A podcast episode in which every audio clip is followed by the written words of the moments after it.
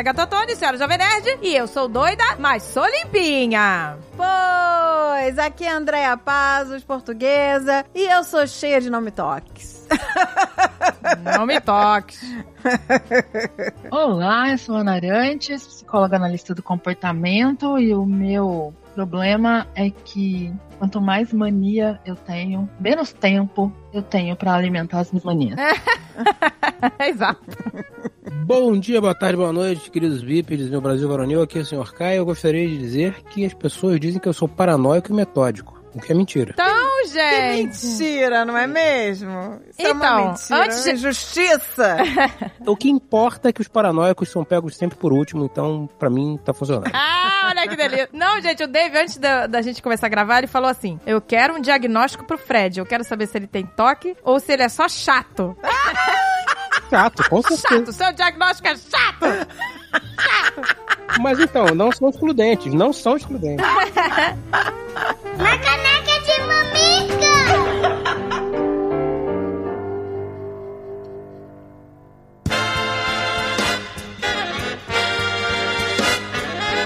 Que está chegando por aí, meu amor? Gente, é o Oscar 2024. Olha aí que delícia! Quem tá preparado pra mais uma live do pijama? Ah, gente, olha que maravilha! Gente, ano passado a live do pijama foi um sucesso e esse ano estará melhor ainda. Porque ano Uh. passado foi só, né, um teste. Agora é pra valer. Esse ano vai estar tão foda. Olha aí. Tão foda, gente. Vocês nem imaginam como, como vai Ah, ser o cenário. Eu já vi. Ah, eu tô Não curiosa. vou dizer. Eu não vi, eu não vi. Foda, foda, foda, foda. Uma pena que a gente não vai. Fomos convidadas, mas não iremos.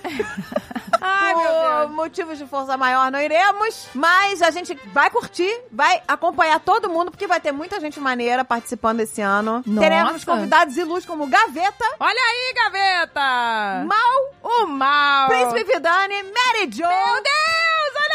Mary Jo tá arrasada que a gente não vai. Ah, Mary Jo, não fica triste. Pois é, amiga. Mas você vai dar um show, Mary Jo. Vai dar um show. Ano que vem a gente vai. Fica pra próxima. Gente, mas, olha que delícia. Eu não vou perder, gente. Eu vou assistir do início ao fim. Ah, eu também, não. Eu quero ver. Agora, gente, por que que eu não vou? Eu vou, né, além desse motivo de força maior.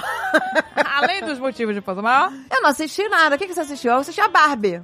só a Barbie, meu amor. Eu estou na metade do Oppenheimer aqui, mas tá É isso, eu arrastado. vou torcer pra Barbie ganhar tudo. E filme arrastado. Torcer esse pra o Oppenheimer perder todos os Oscars pra Ai, Barbie. horror. é isso que eu vou torcer. Ah, eu também. Vou torcer tudo pra Um Barbie. filme de três horas. É, tá difícil. Chato pra caramba. Caraca. Quanto o Ryan Gosling de... Meu Deus, de gente. Ken. Abrindo a camisa sendo glitter. Ah, pelo amor Como você Deus, vai gente. competir com Não isso? tem como competir Ryan com Gosling abrindo a camisa e saindo glitter, gente. Por favor. Me chama que eu vou. Que Maravilhoso, delícia. gente. Eu só tenho uma torcida. Ano passado eu torci pro Tudo ao Mesmo Tempo e Agora. Ah, O- olha. Só pra esse. Eu só torci pra esse filme. E esse ano, minha filha, eu sou full Barbie. Full Barbie, full Barbie. Full Barbie. Se eu fosse que eu não vou, eu iria vestido de Barbie. Ah, eu também. Pijama da Barbie. Pijama da Barbie. Teria, né? Tinha que ter um pijama da Barbie pra gente. Ah, de pijama de Weird Barbie, por favor. De Weird Barbie. que foi minha ser fantasia do Halloween. Pois Caraca, é, é, demos mole, hein? Demos mole. Demos mole. Ai, gente, desculpa, não deu. Que Mas, ó, ano que vem eu prometo, a gente vai se organizar melhor, porque a gente não tinha com quem deixar aqui os filhos, os cachorros. Periquito, papagaio. Foi difícil, não dá. Não é que vai todo mundo, né? A gente não pode viajar todo mundo. A logística é difícil. Tem que sempre ficar um pra trás, pra tomar conta de tudo. Tem que ficar um pra trás.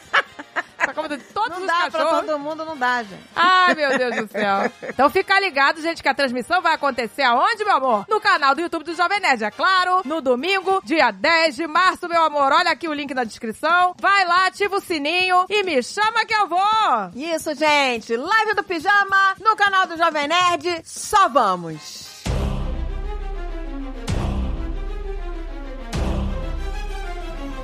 Então, o que temos aqui novamente, meu amor? Rough Ai, Eu vim aqui. Ainda tá roquinho, né? Eu tô ainda, pois é. Essa gritaria toda, que delícia. Eu gritei muito Rough Gun. Acho que foi a semana que eu gritei mais Rough Gun na minha vida. É, né, gente? Agora me diz uma coisa, como é que roqueiro consegue? Cantar, gritando, arranhando voz e não ficar rouco? Eu Não sei, vai no show do Guns N' Roses hoje pra você ver. Porra, coitado.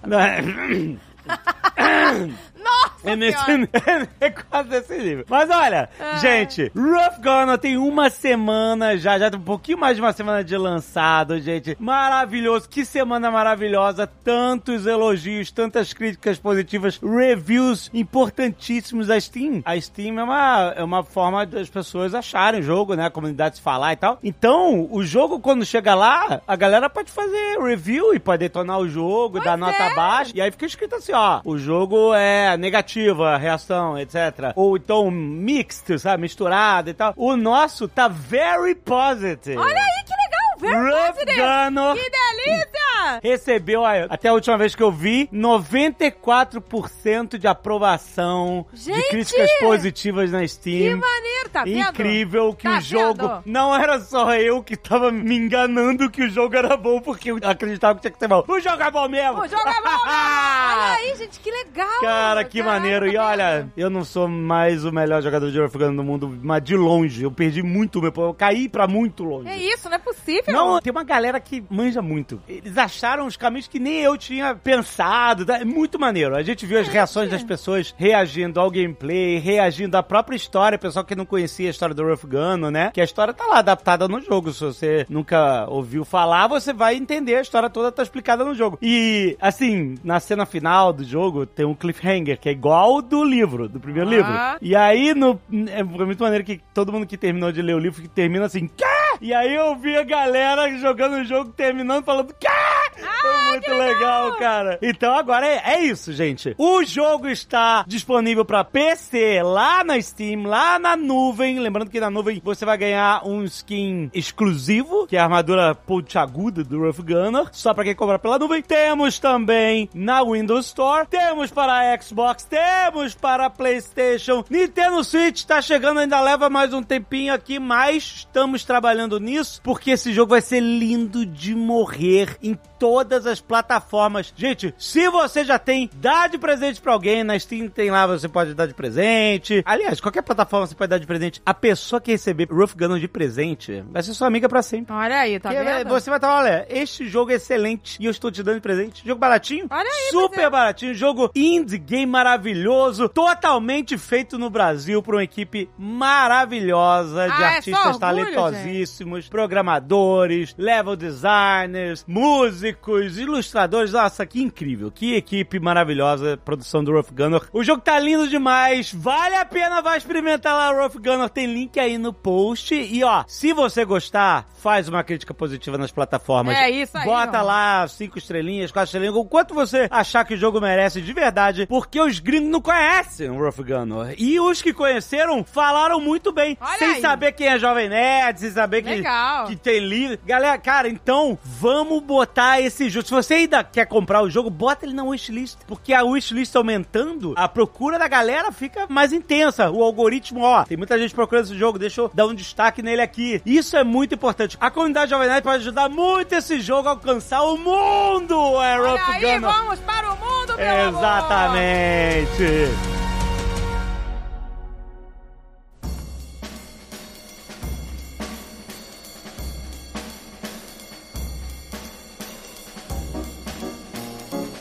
Eu não sei se eu tenho o mesmo toque que o Fred, tá? Pra quem não sabe, eu também tenho, tá? Mas eu não sei se é o mesmo. Hoje a gente vai destrinchar aqui pra ver. Eu vou ter que falar de algumas coisas minhas. Não vou falar de todas, não, que é muito constrangedor. Vou falar só algumas. Mas, gente, eu tenho toques triviais. Ah, André é o toque light. É um toque Aquele light. toque de quadro torto me irrita. Aquele toque que irrita. Olha, torto não dá. Não dá, irrita muito. Não, então. Coisas desalinhadas. Eu acabei de mandar uma foto aí pra Agatha. Acabei de mandar uma foto pra Agatha. O Fred é o toque da simetria. Que delícia, as canetas posicionadas. Isso, isso me dá prazer, mas se não estiver assim, não é uma coisa que me incomoda, entendeu? É uma coisa que me dá prazer ao ver, né? Mas não precisa estar assim. Olha que delícia essa mesa, que delícia. Mas eu tenho uns toques Canetinha. meio maluco, assim, na hora de arrumar o talher na gaveta. Eu boto de um jeitinho que só uma pessoa maluca com toque colocaria. Eu não jogo as facas, assim. Eu boto uma pra cima e outra pra baixo. Uma pra cima pra elas encaixarem certinho e ficarem... Mas fica linda a gaveta. Não é? Ah, quem dera que meu toque fosse só esse. Não, mas assim, não tenho... O meu são, são pequenos nome toques. pequenos, mas na obra, esses pequenos toques É. se transformaram em grandes toques aqui na, na obra do quintal. Na obra aí, a parada... Porque, meu Deus, tá Aí- ótimo do jeito que tá Aí o buraco é consegue. mais embaixo. Esse é o problema. Aí você começa a ver tudo que as pessoas não veem o que a gente vê, Não, entendeu? pois Esse é. é. o problema. As pessoas veem, acham tudo ótimo, mas o, o- o olho de- do maluco bate O olho do maluco. né? naquela frestinha, naquela, né, na- naquela emenda, naquele rejunte, naquela... Isso. Então, é, pois é. Aí fica, uma coisa que eu falava, André, tá ótimo, pelo amor de Deus, tá ótimo, assim. Ah, não, mas essa curva tinha que estar mais curva. Essa. Tem uma nesga aqui, esse fio. Meu Deus. Caraca, essa cor tinha que dar umas luzes. Gente, a jacuzzi, né? Da, a- o spa da piscina, botou a pedra. Era pra ser um círculo. Tá toda sextavada. Falei, Agatha, me desculpa, mas isso aqui não é um círculo. Pra mim tá ótimo. Tem Delícia. que lixar mais. Eu chamo, cara, vó, lixa aí, meu filho. Capricha, capricha. A gente Não ficou, economiza lixa, amigo. Foram, né, muitos momentos desenhando com giz a curva do deck da piscina. Mas eu vou te dizer, graças ao, ao meu toque com obra, bem melhor do que poderia ter ficado. Não, fica lindo. Mas o preço do lindo, às vezes eu falava, eu prefiro uma coisa meia boca. É, um estresse, é um estresse. Pra ser mais feliz. É porque esse não é o meu toque, entendeu? Então, eu, pra mim, não importa, né? Mas se fosse o meu toque, eu ia me importar, Claro, claro. meu toque é, é com, com- com essas coisas, é isso. Eu tinha um sonho, gente, da máquina de lavar louça dupla. Queria ter duas máquinas de lavar louça. Devo admitir que é é um motivo de inveja. Não, gente, porque eu, é, aqui, é, aqui é industrial, não sei por a gente suja a louça do dia inteiro. E aí, o que, que aconteceu? A minha máquina de lavar louça enguiçou. Aí eu liguei pra uma empresa pra consertar, só que aqui a América é assim, a América, ela faz tudo pra você comprar uma nova. Consertar quase o preço de uma nova. Aí eu falei, pô, não vou pagar 500 doll pra consertar uma máquina de lavar louça que com 700 eu compro uma nova. Fato. Então não vou, não vou pagar. E aí comprei uma nova. Quando o cara chegou aqui com a nova pra instalar, ele falou: "Você quer que eu jogue fora essa? A gente pode descartar". Aí eu, jogar fora, amigo? Não, não vai jogar fora a minha máquina. Assim, na agressividade? Eu posso consertar. Aí eu fiquei assim: eu posso consertar se eu quiser. Se eu quiser, eu poderia. Eu poderia. Aí a maluca, depois que comprou a máquina nova, instalaram. Falei, vou consertar essa aqui. Mandei consertar. Paguei os 500, paguei 700 numa e 500 pra consertar a velha. Enfim, aí, e agora? Vai enfiar onde? Desativei um armário pra encaixar a máquina de lavar. Só que o, o único espaço que eu tinha na cozinha pra caber uma outra máquina era do lado da máquina original. Apesar de ser a mesma marca, elas eram modelos de anos diferentes. Então, Começou. uma alça É um pouco mais alta que a outra. Eu não ia falar nada, não, mas é verdade. um pouco mais alta que a outra. Olha, o Fred o- percebeu! e Ele o- esteve aqui e percebeu! E uma, e uma porta era mais escura que a outra. A cor do material, sabe, do... Mudou um pouco a cor Tá do... ótimo, tá valendo. Do stainless steel lá, do... Do aço isso? inoxidável. Isso, um era mais claro que o outro. Aí o Dave olhou pra aquilo e falou assim: Que ótimo, eu vou morrer de toque, mas a gente tem duas máquinas de lavar louça. Gente. Resumindo, compramos uma nova máquina no lugar porque a gente não aguentou. O toque era tão absurdo que a gente resolveu falar: ah, não dá pra conviver com isso, não dá mais. E a gente ah, aproveitou que teve President's Day. Não tô crendo. Essa semana, teve promoção. E aí a gente. Isso é notícia inédita. Agora, agora eu vou vender a, a que eu Eu não consertei. acredito que você fez isso, Eu vou Andréia. Gente, não dá mais pra ver com aquele toque, gente. Não, dá, tá valendo. Uma alça maior que a outra. Se a nova chegar e a nova tiver assim, Um pentelionésimo de de diferença da outra. Você fez Vocês vão errado, ficar André. comprando uma, outra, uma, outra. É, cara, vocês, vocês partiram do princípio bom, mas Eu fiquei pro Dave. Você conferiu se é o mesmo modelo, igual, mesma série, número. vocês partiram do bom princípio, mas a, a, a ação foi errada. André, não tinha que comprar mais uma, tinha que comprar duas e de se desfazer das três, porra. Caraca, gente, eu não acredito que você fez isso. Eu não sabia. Essa foi uma informação inédita. Foi, mas eu vou vender agora que tá consertada a outra. Quer comprar, Agatha? Uma máquina louca? Gente, A tua é. tá ruim, hein? A minha tá ruim, mas a tua está Tô te recondicionada. vendendo, tô te vendendo. A minha. Mandei consertar. Olha aí. Tentador. Melhor que a tua. A minha tá velhinha, mas tá funcionando, tadinha. Mas é ruimzinha mesmo. Lavar louça não substitui a, a- gente, a lavagem de mão, hein? A lavagem de mão é muito melhor. Substitui sim. Ah, substitui. Porque substitui. sempre tem um talher sujo. Não interessa, aí você bota pra lavar de novo. Bota, exatamente. Bota no ciclo, no, no, no tough. Bota Ai, no gente. level hard. Esterilizado, a água tá a 170 graus, deixa, tá, tá, não é sujeira, é... Já, já desinfetou, já matou, né? O que tinha lá, o que tinha que matar, matou. É só uma craquinha da gente, né? É, morto já. é. É um craquelezinho, pô. Um craquelezinho, não é nada. Que às vezes na secagem ficam umas marcas de gota nas coisas. Eu aprendi, Agatha, que um pouquinho de álcool no papel toalha tira dos talheres, Olha que delícia. tira da tampa da tapué. Olha. Eu passo ali, boto, dou uma sprayzada no papel toalha, fico ali. O que tiver com gotinha já passo, sai na hora. Nossa, aí A tá vendo? tampa da tapué fica lisa. Tá Esse ótimo. tipo de toque eu não tenho, tá vendo? Ela tem uma espécie de toque. Eu a tenho um gotinha toque. na tapuer. Se a gotinha vai me incomodar, a gotinha na tapuer. Incomoda. Aquela manchinha de gota. Andréia, não é possível. Agora. Gente, cada maluco com a sua mania. Cada um com seu cada um. Não Mas, me julguem. Uou, não encosta. Não encosta. Não toca. mas, Ana, fale pra gente. O toque, ele tá muito ligado à ansiedade, certo? É um transtorno de ansiedade. A gente, né, usa na linguagem coloquial, a gente acabou adotando toque como sinônimo de, sei lá, mania. Esse tipo de comportamento que de alguma forma não faz sentido, que é repetido, que tem a ver geralmente com limpeza, organização, coisas desse tipo. Mas assim, de fato, de fato, transtorno obsessivo compulsivo é uma das 10 transtornos ou doenças que mais afetam a vida de uma pessoa. É, pois é. Eu não tenho esse nível aí, não. que são mais desabilitantes que existem. E o transtorno obsessivo compulsivo, apesar da impressão que a gente tem, eu acho que porque a gente usa muito, ah, esse é meu toque, ou eu tenho um toque, um toque. No começo de conversa é um toque, ninguém tem um toque. É, não existe. É, não, não. Eu falei, eu sou cheia de não me né? toque. E o transtorno obsessivo compulsivo ele é muito menos prevalente do, que parece. Na verdade, assim, é de 1 a 2% da população, Ah, é? né? Então, é, é muito pouco pervasivo. Ah, Nossa. Ele é, ele é raro, raro. É esquisito falar que é raro, que se você for contar entre, porque nós já passamos 7 bilhões de pessoas no mundo, tá por aí, né? Por aí, né? É. 1% é muita gente, 2% é gente pra caralho. Ih, Fred, tu tá correndo o risco de ser só chato, hein? Porra. Não, gente. eu- Vocês vão ver que eu tenho mesmo. Você vai mostrar. ter que estar nesses 2% aí, Fred. E ele é.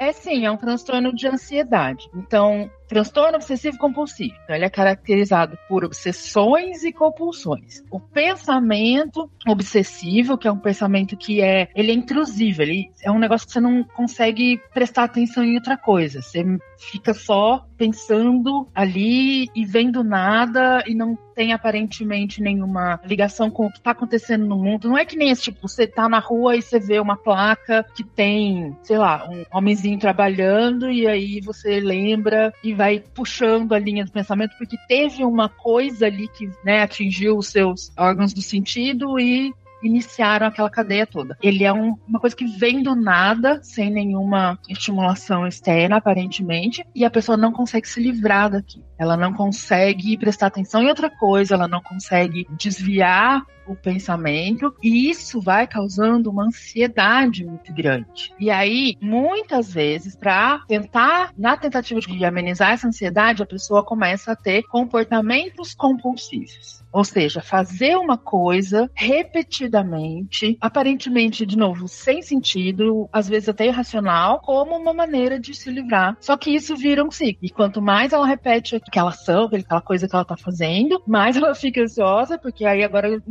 além de estar presa nos pensamentos obsessivos, ela também tá presa no comportamento compulsivo. Cara, eu me lembro que eu vi uh, um caso de uma garota famosa. Era Luciana Vendramini, eu acho, que ela namorou o Paulo Ricardo. Dela, acho que é toque mesmo, porque ela ficou presa dentro do carro Sim. dias porque tava com algum.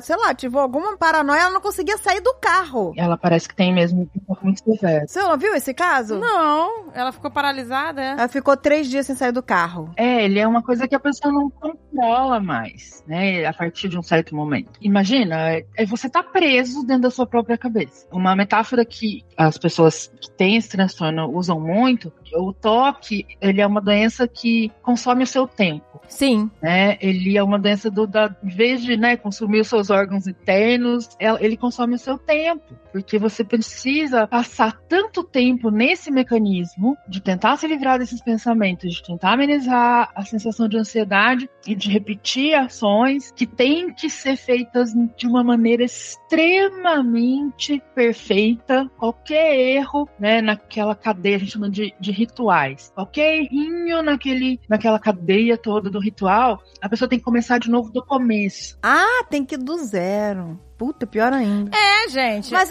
mas você já pegou, assim, paciente com problema de toque mesmo? Às vezes, as pessoas autistas têm necessidade de comportamentos repetitivos. Uhum. Então, muitas vezes, aparentemente, parece um ritual de toque e até é um tipo de regulação de ansiedade, às vezes, mas não necessariamente é um toque. O toque ele é muito mais associado, ele acontece muito mais junto com TDAH. Hum. Já atendi muita criança e adolescente que tinha o diagnóstico de toque, mas que não tinha. Não era toque, né? Foi diagnosticado porque apresentava esses sintomas aparentemente, mas não eram. Então, por que que é tão raro? Você fazer o diagnóstico, esse pensamento obsessivo, ele tem que ser uma coisa intensa. Tipo, é muito intenso. Todo mundo, uma vez ou outra, sei lá, chegou na sacada do prédio e pensou: e se eu pulasse? Né? Ou tava com uma faca, um estilete na mão e pensou: e se eu me cortasse? Essas coisas, elas passam pela sua cabeça porque pensamento é uma coisa que a gente faz de acordo com o que está acontecendo na nossa frente, no nosso ambiente. É uma reação do organismo que nem outra qualquer. Os nossos medos também afloram, né? É, os medos, né? A Você gente até pensa tá numa sacada, vê uma altura, e se eu cair daqui? Exato, né? E se eu, de repente, me jogar? É aquele medo é, de você um pirar medo, é, e se exato. jogar. é, é, Exato. Na pessoa que tem o transtorno obsessivo compulsivo de fato, é como se ela tivesse deitada na cama à noite, e preparando pra dormir, sei lá, escovando o dente, e vem esse pensamento de repente na cabeça dela: e se eu me jogasse do último andar do prédio? E se eu pegasse uma doença, uma bactéria séria e, e morresse, se transmitisse isso pra minha família? E se a minha casa explodisse porque eu deixei o, o gás ligado? Então essas coisas elas aparentemente vêm do nada. Então quando a gente tem ansiedade porque ela foi causada por um pensamento que aconteceu ali, é normal, acontece. Ou uma ansiedade porque eu sei que eu vou ter uma prova ou que eu vou fazer uma entrevista de emprego, enfim, ela tem um motivo. No toque, a ansiedade vem do nada. É uma ansiedade que não tem, é um sentimento de ansiedade que não tem aparentemente um gatilho. Vocês viram aquele filme é, Melhor Impossível? Claro. Ai, é maravilhoso. Adoro. Aquilo era toque, né? Total. Aquele é o toque, né? Aquilo. Que o Jack Nixon, ele não podia pisar nas Não podia listras. pisar nas linhas. nas ele- linhas da rua, da calçada. Ele tinha que pisar dentro do Porque é quadrado. uma coisa repetitiva, né? Que passou, né, pela cabeça dele. Ele, ele lavava a mão, tinha que ser um sabonete por cada passada de mão. Ele gastava 30 sabonetes, a água tinha que estar super quente. Eu adorava a cena dele lavando a mão, gente. A água fervendo, ele fica, ai, ai. Aí ele passa o sabão uma vez, joga fora. Outra vez, joga fora. Ele Porque ele achava que a mão contaminava o sabonete. Exato, é muito bom. Aí ele andava pra. Lembra? Ele andava na rua. Não me toca, não me toca, não me toca. A gente adorava. Olha que delícia. Ai, eu adorava. Tem algumas hipóteses, a mais acho que aceita, assim. Tem algumas alterações cerebrais, neuronais no toque, que tem a ver com o centro de recompensa e o centro de controle motor, causa e efeito do cérebro. Essas duas coisas, duas funções, elas não se comunicam direito. Quando a gente faz uma coisa, sei lá, eu vou sair de casa, eu apago a luz, eu viro a chave e tranco a porta. O meu cérebro registra isso. Essa tarefa foi feita. Vem o centro de recompensa e carimba aquilo e fala, foi feita, acabou. Mesmo que depois eu falo, será que eu fechei, não fechei, não tava prestando atenção direito? Acontece. No toque, nessa comunicação, é como se não existisse essa comunicação. Então a pessoa tá sempre com a sensação de que a tarefa não foi completa, de que a tarefa não foi completa, de que a tarefa não foi completa. Alguma coisa tá faltando, porque, né, o centro de recompensa não comunicou ali. E o nosso cérebro, ele evoluiu para achar padrões, né, e contar histórias. Então, eu começo a ter essa ansiedade, toda essa descarga de neurotransmissores e hormônios no corpo que a gente chama de ansiedade, e o meu cérebro precisa achar uma razão para isso. E aí vem esse pensamento. É porque eu não fechei a porta. E agora vai entrar um ladrão, vai roubar tudo que eu tenho e vai sequestrar minha família. E vira aquele ciclo todo de ele, aí agora eu vou fazer alguma coisa. Não é só essa questão de ficar, ah, será que eu fechei a porta? Aí volta lá, checa se fechou. Peraí, não conferi direito. Aí volta. Não é só isso, é que aí a pessoa entra em pânico. Pronto, agora a minha casa vai explodir, vai não dá. vai É, ser- são os pensamentos. Exato. você- Então, gente, mas eu, por exemplo, eu, no momento em que eu passei a controlar a minha ansiedade, no meu caso foi com CBD, é, enfim, cada um, né, trata de um jeito, enfim. As minhas manias foram diminuindo, não que elas sumiram, mas diminuíram muito, muito, muito por causa da redução da ansiedade, né? Então, assim, eu tô treinando, por exemplo, a não conferir as coisas antes de dormir. Por exemplo, que eu tenho um ritual antes de dormir. Exato. Então ontem, e alguns dias eu já fiz isso, eu dormi sem conferir nada. Eu falei, vou deitar na cama e que se dane, sabe? Se, se a casa explodir, explodiu. Mas o que, que você tinha que conferir? Nossa, vamos, vamos pra minha lista? Tem uma ordem. Ó, Vamos lá. Porta da frente, porta da garagem, porta dos fundos, triturador, coifa pra ver se tá desligada, forno, fogão, sanduicheira, geladeira, torneiras, tampa dos vasos tem que estar fechadas, porque alguém, eu acho que alguém pode se afogar, sei lá. Puta que pariu, hein? Quer dizer, alguém, alguém Ai. acordou de noite, foi beber água do vaso sanitário e vai se afogar. Alguém desmaiou de noite, um cachorro, uma criança se afogou. Então a tampa tinha que estar fechada. É, aham, tá. Essa é muito doida mesmo. aham. E a, a luzinha do celular, tem que ver se tá apagada, enfim. É assim. Ah, a luzinha no celular faz todo sentido. ah. E aí eu comecei a diminuir. Eu falei, não vou conferir todas as torneiras, vou conferir só a que eu usei. Aí agora eu tô tentando, assim, ah, hoje eu vou conferir só o fogão e as portas. Pronto, né? Forno, fogão e porta. Mas ontem eu não conferi nada. Então tem dias que eu Ah, deito. então beleza. Então se alguém cair de cara de boca na água da privada, tudo bem. Tudo bem, entendeu? Não foi culpa minha.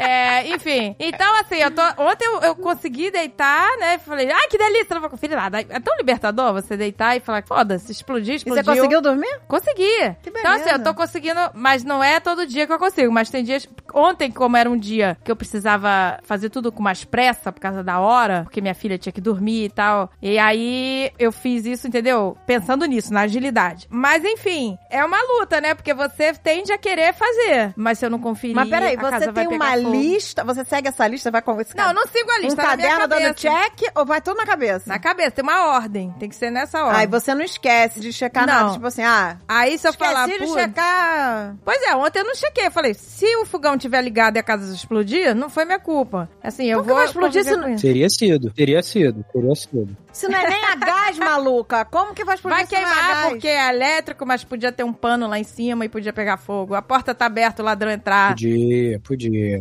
Enfim, você tem que botar a cabeça e falar: não, não, não vai acontecer nada, eu vou dormir. Mas é difícil, né? Porque a sua cabeça, fi. Você não tem como saber, você não tem como saber se não vai É. acontecer nada. Isso chama terapia de exposição e prevenção de resposta, que é exatamente a escolha baseada em evidência para o tratamento comportamental de toque. Então você vai expondo a pessoa à situação, então você sabia, você estava na situação. É nesse momento que você começa, confere a porta, fecha a tampa da privada, isso e isso aqui, e vê a torneira. Mas você fez o quê? Você preveniu a resposta. Você falou, não, vou deitar, vou dormir. Exato. Então você vai fazendo isso sistematicamente, aumentando gradualmente a intensidade da exposição, tempo de prevenção e etc. E o organismo da pessoa vai aprendendo. Olha, eu consigo dormir. Eu não vou surtar, o mundo não vai acabar, não vai acontecer uma catástrofe. Olha que delícia. Então, você vai sendo exposto a essa experiência. Essa é, esse é exatamente a estratégia para o tratamento. E ela funciona muito melhor, mas assim, significativamente e clinicamente melhor, quando associada a um ansiolítico. Porque a medicação vai dar essa modulada, essa regulada na ansiedade, na toda a fisiologia da ansiedade. E com isso um pouco mais regulado, você consegue fazer isso. É, pois é. Você consegue estar exposto e controlar a, a, a prevenção da resposta. No meu caso, eu só consegui fazer isso, assim, por causa do CBD. Porque se eu tiver muito ansiosa, não vai rolar. Que eu vou ficar pensando. Exato, e aí tem isso que você percebe, né? No dia ruim, no dia que você já tá meio assim, é muito mais difícil. Exato, porque você quer, né? Mas aí, realmente, você tem que ir cortando, você tem que ir cortando isso. Porque senão vai aparecendo mais rituais. Uhum. Sabe? Quanto mais bola você dá, Sim, sim. sim. Ah, mas agora que tal conferir as tomadas? E que tal Agora você tem conferir- outro ritual que você fica uma hora escovando o dente. Não, escovando dente é porque eu uso- tô usando aparelho, aí tudo bem. Fica uma hora escovando Não, dente. que uma hora. é. tipo assim, eu levo 10 minutos, né? Porque, né? Passar o fio dental, escovar direitinho. Não é não? Porra. Eu fico chocada. Em um minuto Não, 10 minutos assim, porque é o fio dental. enxaguante bucal. Não, mas fio dental, escovar e enxaguante, aí tudo dá uns 10 minutos, né? Mas aí, Eu escovo três vezes com três pastas diferentes, porque uma é pra gengiva, a outra é pra clarear e a outra é pra. Caraca. olha aí que delícia. Aí, tá melhor que eu. Mas é todo dia? Não, não é. Obviamente é uma coisa assim que, ah, hoje eu tô com preguiça, eu vou dormir até sem escovar o dente. Pronto, acabou. Uou, não encosta. Não encosta.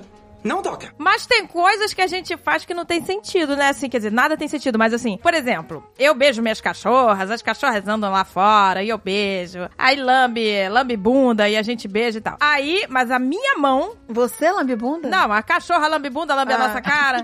Opa! Opa! O ser humano não lambe a bunda porque não consegue, né? Beijo a cachorra, lambe bunda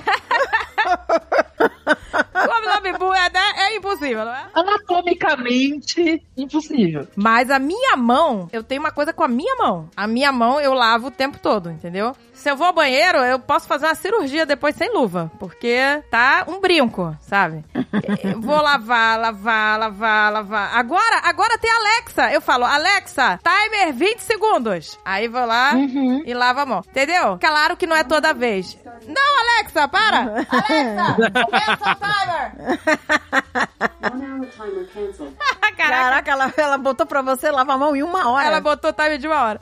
Não, assim, xixi, xixi é uma coisa, né, que a gente lava mais normal. Mas número dois, ou sei lá, se eu tocar numa pilha, sabe aquelas pilhas com, com veneno que, que sai a pilha? Uhum. Aí eu vou ficar, vou ficar, vou ficar, sabe, assim, tipo, unha. Aí eu lavo, enxago e lavo de novo, porque eu acho que não tá lavada. Aí tem que lavar de novo, de novo, entendeu? Então, assim, Uhum. é uma coisa. E aí é irracional, porque aí o cachorro tá imundo, beijo o cachorro, mas a mão tá um brinco. Exatamente. Entendeu? Não faz sentido. Nenhum. Não faz sentido, né, Fred? Nenhum. Ô, Fred, você tem que dividir os seus toques. O seu toque é só simetria? Só, só delícia? Então, eu gosto muito de simetria, porque simetria. Te acalma. Não, não é nem questão de dizer que é calma, não. É uma questão de. Se as coisas estão simétricas, é mais fácil de achar as coisas. Eu tenho mais facilidade de perceber as coisas num ambiente simétrico ou com o mínimo de organização do que na bagunça. Então não entra na minha garagem. Nossa. Você foi lá, Fred, na garagem da Andréia? Fui, olhava pro teto, falava: olha, olha, as caixas estão simétricas. Estão presas no teto ali, simétricas ali, ali. É, é mais fácil pra mim. Mas por que isso? Porque eu tenho a tendência, já desde de criança, quando a coisa tá muito bagunçada, eu ignoro. Então a coisa pode estar na minha frente. Eu tô procurando, sei lá, meu relógio. Tá no meio de uma bagunça, eu não vejo o relógio. Eu olho aquela bagunça, eu ignoro. Eu viro as costas e vou embora. Não, essa bagunça não existe, eu não quero fazer parte dessa bagunça, eu vou embora. Olha, o cérebro dele não processa. Não, não processa. Minha mesa agora, por exemplo, tá uma zona do cacete. Eu não tô olhando pra mesa, eu tô olhando pro monitor. Caraca, eu imagino Não, peraí. Zona. Essa foto você me mandou das canetas. Ela zoneada? Tá zoneada? Não, não. As canetas sempre estão aqui arrumadinhas. Tá. Mas do lado direito aqui tem dois óculos, um headphone, um celular, um iPad, uma caixa de headphone pequenininho, uma faca, uma luva pra sentir, que dois HDs e tá tudo zoneado, tá tudo uma bagunça. Eu não tô vendo esse lado da mesa. Nossa, gente. Tá aqui, eu olho pra ele, beleza, tá, ah, ok. Aí eu volto pro monitor e falo, ah, que bom. Olha só que engraçado, né? Esculpindo coisas com precisão de meio milímetro. Ai, que legal. Pô, mas daí então pra tu virar um acumulador é um pulo, porque se você não vê a bagunça, Mas então, né? A gente já conversou sobre isso, desde que casei com, com é, Tchutchu, com a Ruiva, a gente se muda a cada quatro anos, quatro anos e meio. Por que, que a gente se muda a cada quatro anos, quatro anos e meio? Porque não cabe mais no apartamento. né? Olha, que delícia! Entendeu? Não cabe mais. Chega um momento que fala, ok, não dá mais. Aí o universo fala, ah, então vamos aqui, um... ah, vai se mudar. Pronto. E aí tem, surge uma necessidade qualquer e a gente se muda. Que não cabe mais no apartamento. Muda porque não cabe. Porque você não consegue é, encarar a bagunça, você simplesmente ignora ela. Então vamos pra um lugar maior que ela. Exatamente. Andréia, eu tenho hoje, tava mais fresquinho aqui. Falei, pô, vou botar uma calça jeans pra ficar em casa. Eu peguei a calça jeans, peguei a calça jeans, olhei e falei, quando é que eu comprei essa calça jeans? Aí eu parei, parei, falei, bom, começamos a namorar em 2005, eu comprei essa calça em 2003. Meu Deus. Eu tenho uma calça jeans há 21 anos. Ela está impecável. Tá com Impecável. etiqueta, tá com etiqueta. Não, não tá, não tá. Mas, entendeu?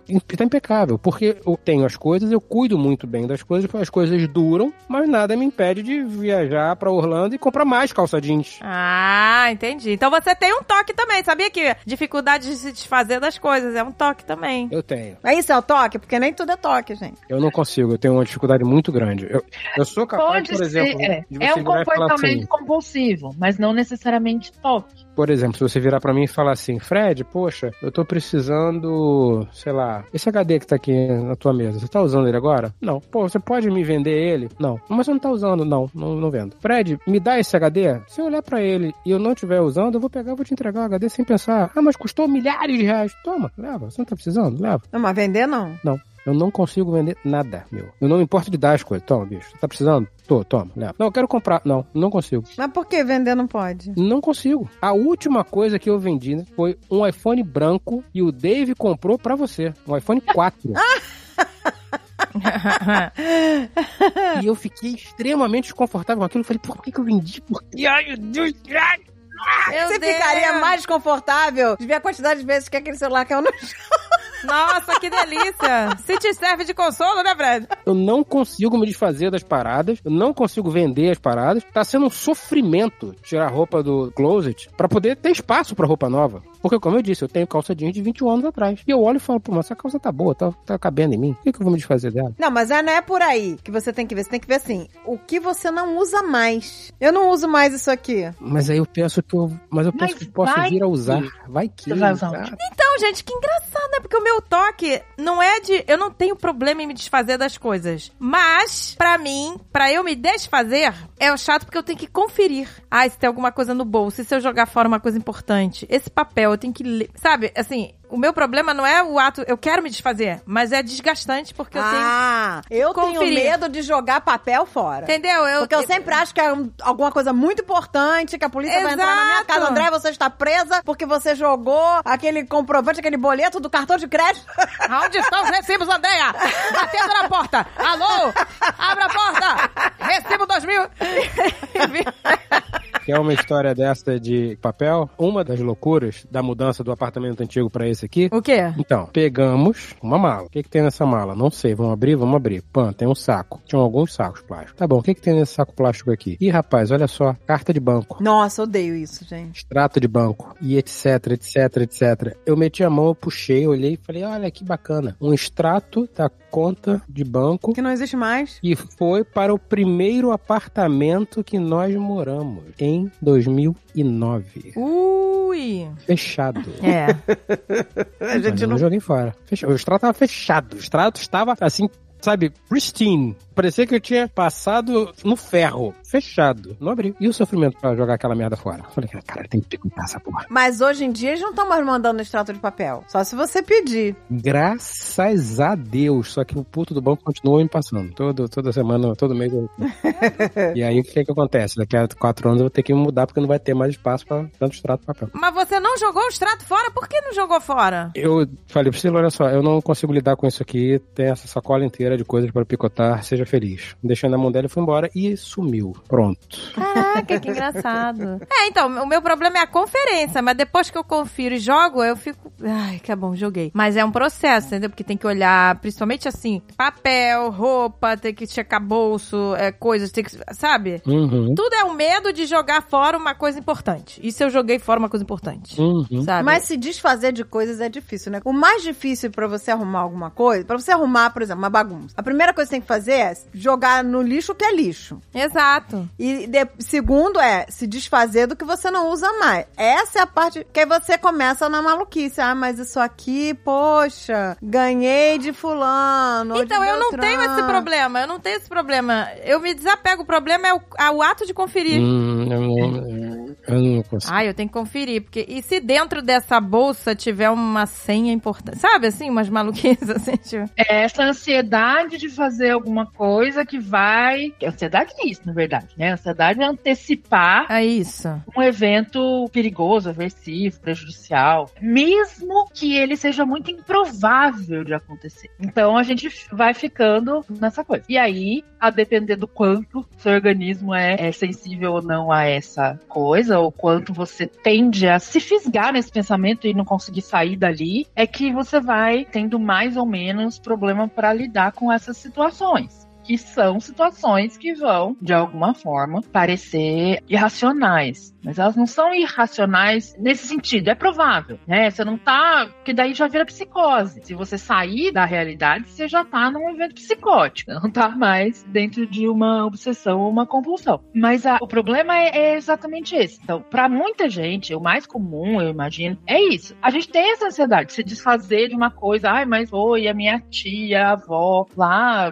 sabe? As tias de Araraquara que me deram isso, não sei o que. Mas é isso. Eu tenho uma gaveta, go figure. Meu apartamento é uma caixa de sapato, minúsculo. E eu tenho uma gaveta inteira com roupinhas, as minhas primeiras roupinhas. Olha, suas primeiras roupinhas. Caramba. E aí, assim, porque a minha mãe guardou. E aí, quando ela mudou da nossa casa, ela distribuiu as coisas, ó, pra você aquecer, você aquecer, e ela me deu aquilo. E aí eu tenho essa coisa de tá lá. Sei lá, eu sempre penso, né? Cada vez que nasce um bebê na família, eu acho que eu vou dar isso aqui, né? Mas não, não vai, porque ele tem esse apego emocional. Então, não é uma coisa irracional. Existe ali uma toda uma história, né? Então, assim, mesmo no doc, não é que é irracional no sentido de um- é fora da realidade ou é fora da, sei lá, do campo de possibilidade. Existe a possibilidade de você jogar fora um documento. O que que isso de fato vai provocar? O mundo vai acabar? Você vai ser preso?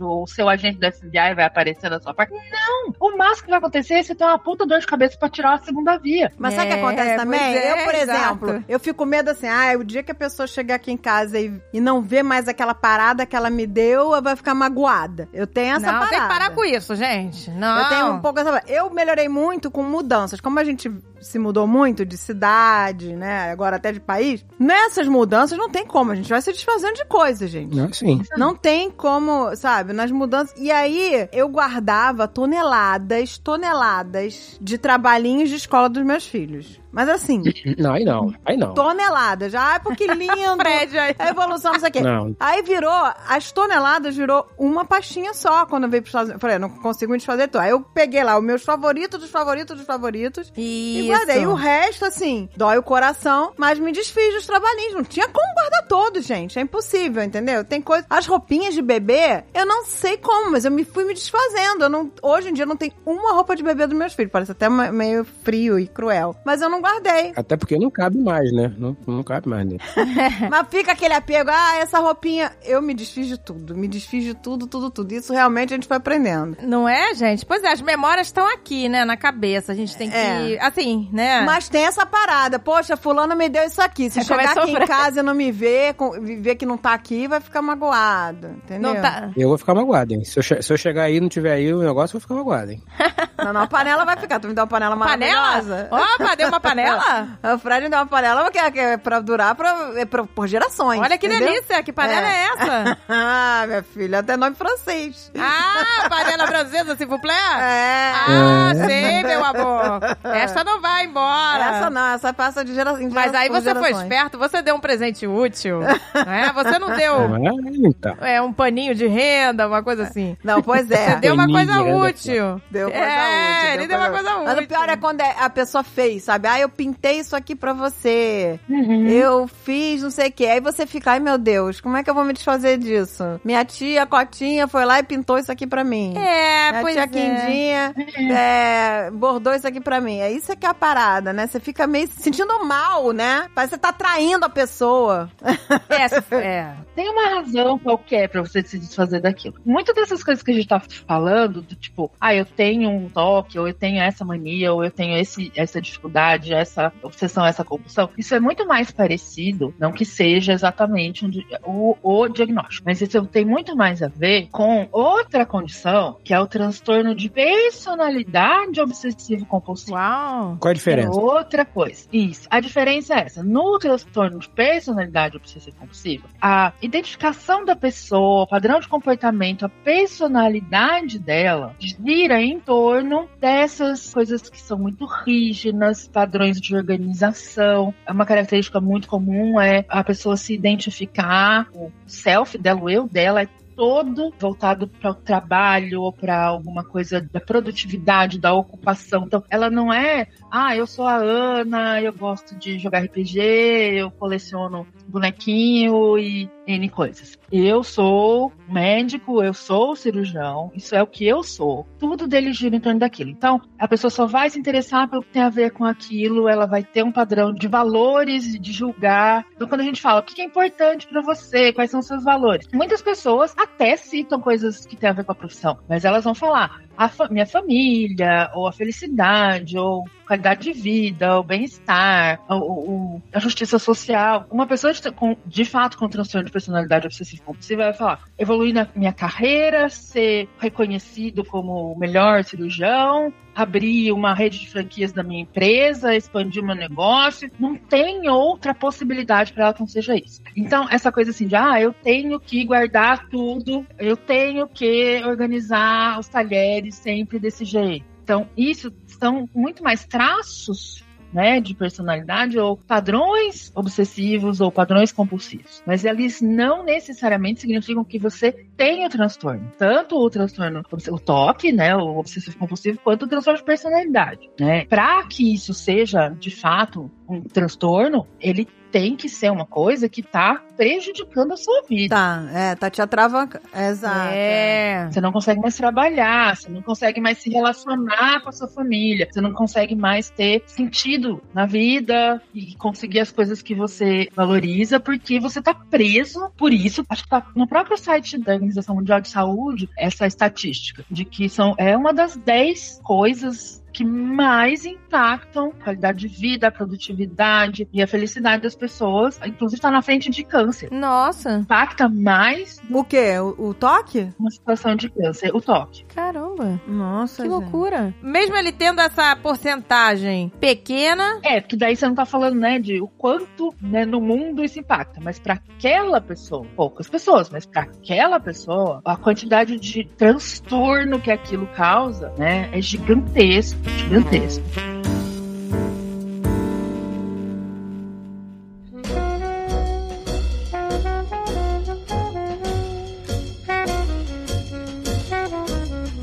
Engraçado, né? Porque o toque, ele tem outras ramificações também, né? Por exemplo, as paranoias também, né? Tipo, de você. Isso aí que você falou, isso é me cortar com a faca, não sei o quê. Eu vi vários relatos, assim, de gente, por exemplo, que tá dirigindo e aí ela tem que se certificar que ela não atropelou uma pessoa. Ela sabe que não atropelou, mas a mente dela fica dizendo: você atropelou, você atropelou, você atropelou, você atropelou. Olha pro retrovisor pra ver se a pessoa. Entendeu? Então, assim, é doido, né? Porque são pensamentos intrusivos, né? Mas é engraçado, porque aí a gente já entra na ansiedade, né, Ana, também, né? Que não necessariamente no toque. Por exemplo, eu tenho essa coisa de pensar nos piores cenários possíveis, né? Ah, mas vem cá, todo. gente. Todo mundo é ansioso. É, pois é. Não existe ansiedade... um ser humano que não tem ansiedade. Não, mas é engraçado, porque a minha mente cria, né? Tipo assim, outro dia, outro dia o meu sogro tava aqui e ele fica descendo a escada de meia. Ele tava com a mania de descer a escada de meia, a gente fica, não, desce de meia, que vai cair, 80 anos, já pensou? Aí teve um dia que ele tava no topo da escada e ele meio que deu uma cambalhada e eu fui lá pra, sabe, eu fui correndo subindo a escada pra segurar ele. Aí depois eu desci, ficou tudo bem, só que eu fiquei imaginando as cenas. E aí a minha mãe tava falando comigo e eu tava com uma cara de terror, sabe? Aí ela, nossa, te abalou mesmo esse negócio da, da escada. Eu falei, não, é porque na minha, a minha mãe tava falando, mas na minha cabeça eu tava imaginando eu subindo. Mas só que eu imagino como se estivesse acontecendo, sabe? Eu subindo na escada, ele caindo em cima de mim, eu caindo pra trás e batendo essa parte aqui da cabeça no degrau e ficando paralítica. Tudo isso em frações de segundos. E eu fiquei, sabe? Eu tava com a cara de choque. E a minha mãe, eu fico pensando nos piores cenários. Então, com filho, então é pior ainda, né? Porque, assim, eu tenho que controlar a minha paranoia. Mas é, gente. Toda vez que eu desço as casas Não da é? minha casa, eu sempre imagino, nossa, Os piores cenários. quase que eu. Não quase, eu nem, nem passei, nem cambalhei, mas eu falei, nossa, quase que eu tropeço, hein? Quase que. Mentira. Não Exato. tropecei nada, mas a cabeça já imagina que eu ia cair, que eu ia rolar, que ia ser um estrago, que ia ficar toda quebrada. É um saco isso, gente. Não, gente, e, e por exemplo, pra ir pra escola, todo dia eu tenho, né, que checar se a Gisele tá com cinto, né? Aí eu, pergunto pra ela, tá de cinto? Ela tô, mas não, não é suficiente pra mim, tô de cinto. Eu preciso ver. Aí eu olho, aí eu olho de novo, aí ela, mãe, eu tô com cinto. Aí, eu vou, sabe? Tipo, a porta pra ir embora, né? Tem que, o Alexandre, se o Alexandre checar, pra mim não é o suficiente. Eu tenho que ir lá checar também. Eu vou checar, aí eu checo de novo, sabe? Tem que ter. Senão, não, mas aí eu estabeleci um limite. Eu começo a estabelecer um limite. Não, duas checadas tá bom. Aí eu começo a cortar as arestas, sabe? Não, vai checar uma. Mas e se você não tiver prestado atenção quando eu tava checando? Não, é, mas aí, mas aí eu tenho que Aí me contentar. double check, aí triple check. Não, aí por, é, por isso que eu tenho que cortar as arestas. Eu falo, não, só duas. Uma, duas, pronto. Entendeu? Aí você tem que cortar, ó. Corta as arestas. Senão você começa a conferir sem parar. Aí você não para. Aí nunca vai ser suficiente. É aquilo que a Ana falou, né? Tem que ir meio fazendo a terapia de exposição. É, a ideia é, é essa, você expor a pessoa naquela situação que ele tá começando a, ficar compulsivo, obsessivo, e ensinar ele a começar a prevenir a resposta, né? Seja com técnicas de desvio de pensamento, parada de pensamento, que são técnicas de terapia cognitivo comportamental, seja com DRA, que é, é uma estratégia também de você ensinar ele a fazer alguma coisa alternativa, ao invés de começar a repetir isso aqui, sai de casa, enfim.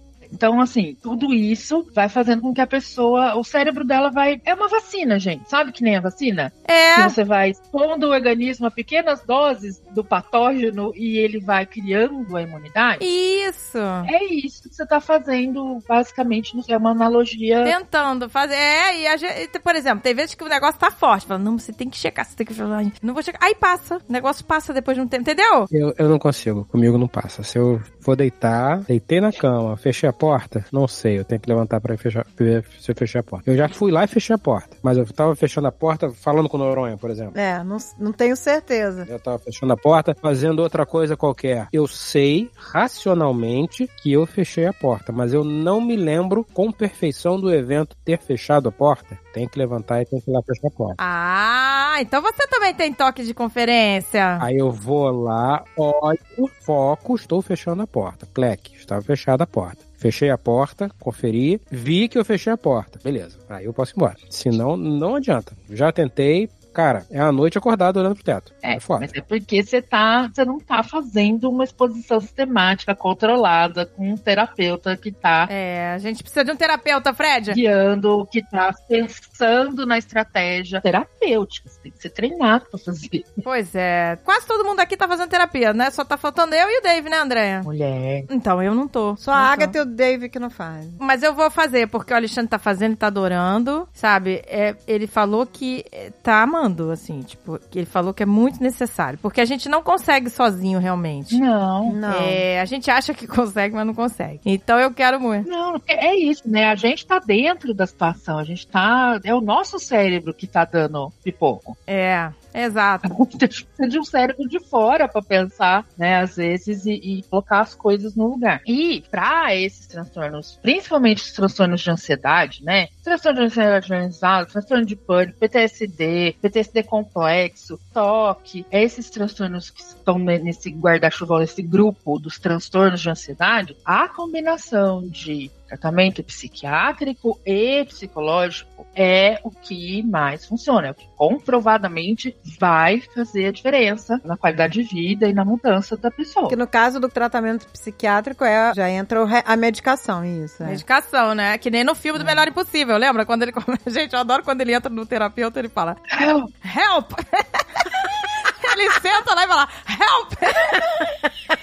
aí ele começa. E no final do filme, ele tá tomando remédio, aí ele olha. Olha que legal. No final do filme, ele olha pra porta e fala: Eu não chequei a porta. Que ele ficava lá: Um, dois, três, quatro. Um, dois, três, quatro. Um, dois, três, quatro. Ele ficava checando a tranca. É. E aí no final ele fala: Eu não chequei a porta. Quer dizer, olha que delícia. Olha que libertação. Eu queria esquecer de checar. Eu não queria checar. Meu pai: Ah, não, mas checar é tão bom. Meu pai adora, né? Porque quando eu saio com ele, que meu pai é o contrário, meu pai, tudo dele explode pra fora e, e- e some.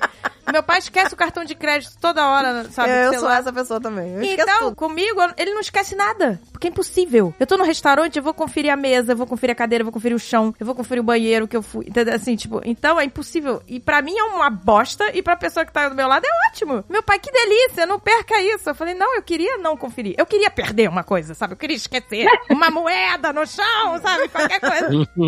Porque eu vou ao banheiro público, eu tenho que ficar olhando, peraí, o chão, tá tudo aqui, bolsa, sabe? Aí eu lavo a mão, a pia, é, o restaurante, a cadeira. Pera, gente, a mesa. É como se eu fosse morrer se eu fosse esquecer alguma coisa, sabe? Ai, foda-se, eu quero esquecer alguma coisa. Que delícia! que libertador. Eu não, eu, meu Deus, eu preciso lembrar de não esquecer as coisas. Porque eu, Ai, é libertador. Eu queria ser André, Eu assim, tipo, que ah, queria, o que não é libertador. Eu perco Ai, o meu celular delícia. 500 vezes por dia. Ah, não é só perder, porque a minha parada é, além de perder, as coisas pulam da minha mão. As coisas pulam da minha mão. As coisas. Eu não, nada fica na minha mão. As coisas. É. Ela, elas se suicidam. As coisas falam, chega! Elas, Eu queria ver alguns estudos transculturais, se é que eles existem. É tão padronizado, as preocupações que a pessoa toque tem são as as mesmas. Que no último DSM, no DSM-5-TR, que é o Manual Diagnóstico Estatístico das Doenças Mentais, que é o, o manual que a gente usa para fazer o diagnóstico diferencial dos transtornos mentais e condições mentais nesse última, na, na última versão, na recente, na que a gente tá usando agora, eles têm. Como é que eles chamam, meu Deus do céu? Ah, dimensões. O transtorno, ele tem determinadas dimensões. Então, tem a pessoa que tem toque, que na dimensão de checar situações de perigo. Tem a outra que é a da contaminação e limpeza. Tem o outro que é da simetria e ordenação. Tem o outro que é de sintomas que tem a ver com comportamentos religiosos ou sexuais. Nossa. Nos mais raros, assim, os sintomas agressivos. Nossa. Porque é isso, né? Você tá com ansiedade é porque alguma,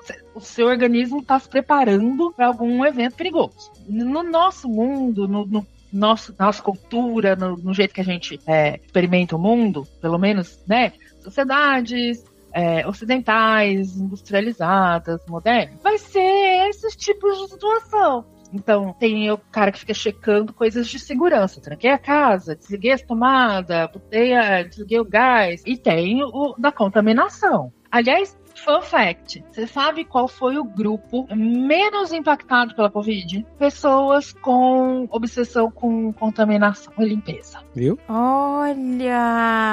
Pra serviu pra alguma coisa! Tô falando, os paranoicos são sempre os últimos a serem pegos. Eu assim, venho falando é. isso há anos. As pessoas As- não a galera-.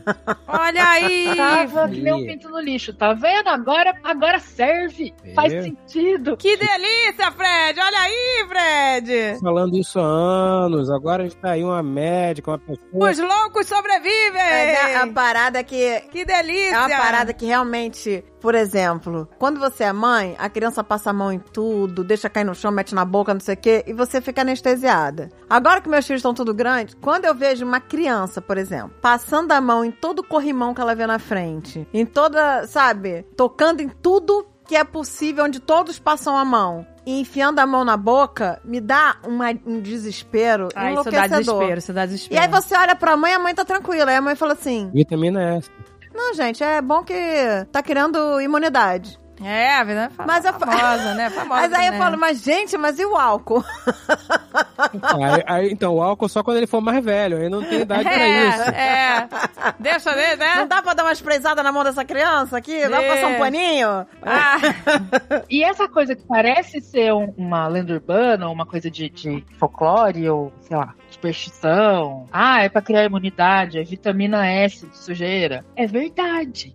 Tá? Inclusive, tem uma orientação da Associação de Pe- eh, Pediátrica Americana para deixar as crianças andarem descalças, brincar na grama, brincar na, em áreas abertas, em parque, ter animais de estimação, ou pelo menos ter contato com animais de estimação. Por quê? Porque teve aquele momento em que tudo tinha que ser esterilizado. Eu me lembro, gente, é, quando eu era criança, eu, tudo era esterilizado. A galera vendia, que, é, tinha aqueles esterilizadores. Meu, meu pai brincava que se a gente quisesse pôr a mão na minha prima, tinha que aguentar ficar com a mão na chama do fogão durante dois minutos de cada lado, porque minha tia fazia isso com tudo que a criança ia tocar. é. E o que que aconteceu? Aumentou um monte a prevalência de, de alergias, de doenças autoimunes e de contaminação severa por coisas que seriam doenças que seu organismo combateria facilmente. Isso aí, Ana, eu vi essa pesquisa. Porque as crianças não estavam sendo expostas e desenvolvendo é, antígeno para aquilo. Tem que deixar a criança se sujar, gente. né? Tá? Mesma coisa com alergia. O conselho dos médicos, né? A orientação médica era para não dar mel, alguma outra coisa que eu não me lembro, e amendoim para qualquer criança antes dos 3 anos de idade. É, isso, isso é. Isso é. E explodiu a quantidade de alergia a amendoim. Hum, Porque algumas substâncias você tem que meio que ir é, desenvolvendo a sua tolerância àquilo. ah, entendi. Isso aí, isso aí. É, eu Gente, me lembro é- que eu me lembro que o pediatra falava que não podia dar mel de jeito nenhum. É. Só liberou com três anos. Mel por causa da contaminação com é, botulismo. Isso. Hum, isso aí. Não, gente, mas isso que você falou, esse- é, é- cara, esse estudo eu tinha ouvido falar também. E estavam linkando até com leucemia, né? Com casos de leucemia também. Porque a criança, ela vai, ela não vai gerando as defesas, né? É. E vai gerando um- corpo que não consegue se defender. É, o corpo dela não. Ou ele não consegue se defender, ou ele começa a. É tipo, o seu sistema imune fica sem serviço, ele começa a atacar ele, o próprio organismo, que é o que acontece na doença autoimune. Aliás, linkando uma coisa na outra, existe um tipo específico de toque, chama PANDAS. É todo o conjunto de de sintomas do toque, mas ele é causado por é, uma condição autoimune do organismo em crianças pequenas por causa de como- contaminação com streptococcus. Nossa, sério? Uhum, uhum. Aí, mas é que- o que que faz esse toque? É como? É, é a mesma coisa, você olha e, e parece que a criança tem, tem toque, né? Mas não é uma coisa que você. Porque o toque ele, ele tem um fator hereditário muito grande, O né? tem Toque. fator hereditário? Não sabia disso, Tem. não. Que Tem, loucura. bem, bem grande. Você- Gente, que louco. Tem um monte de estudo de gêmeos que você vê uma, uma diferença muito significativa entre os gêmeos idênticos e gêmeos é, fraternos. Então, se é um gêmeo idêntico, a, a probabilidade dos dois terem toque é gigantesca, e o que não Nossa. acontece quando são gêmeos fraternos. E tem marcadores, né, de é, morfologia e funcionalidade no cérebro. É, alguns padrões de... Quando você faz um exame de imagem do cérebro, você vê- vai ver diferenças que são próprias do toque nas áreas que acendem principalmente no córtex frontal e no sistema de recompensa, ou seja, controle de impulsos, a coisa da terminei uma tarefa, fiz uma ação completa. Então, no caso desse outro tipo de toque, ele é o toque, ele tem todas as características, mas não é porque tem as causas hereditárias, genéticas ou padrões cerebrais. É porque houve uma resposta do organismo a essa infecção de streptococcus que causou essas falhas de comunicação cerebral, esses circuitos neurais que acabam se expressando nesse, nesse tipo de comportamento. Pô, mas isso aí é achar Deus, uma complexo. agulha no palheiro, né, gente? Exato. Caraca! Eu aqui cheguei à conclusão seguinte. A Agatha tá com uns 2%. Eu só tenho manias. Só tenho mania, só tenho mania. Né? O André Santana me desculpa, mas acho que você só é chato. Só, só chato. Olha aí, já demos o nosso próprio diagnóstico. Faz todo sentido, faz todo sentido. Toque, mania e chato. Pronto. Não, porque a Agatha é agressiva. A parada aqui é agressiva. É agressiva, eu Você não me veio com uma lista. Não me vê com churumelas, Fred. Seu é só uma portinha, só checar uma portinha. Só canetinha alinhada. Já demos o diagnóstico aqui. Eu gostei. Uma é mania, outra é toque, outra é chato. Fechou? Obrigada a todos. Uma boa noite a todos. E é isso, meu amor.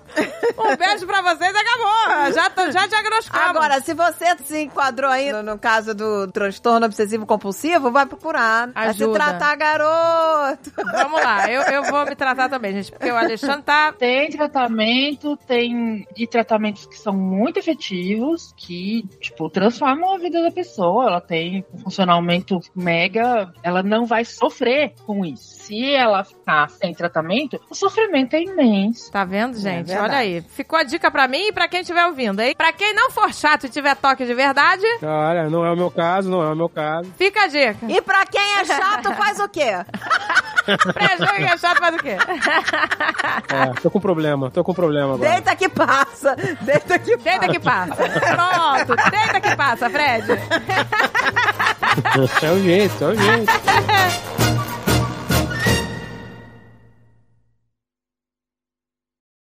Este podcast foi editado por Radiofobia, podcast e multimídia.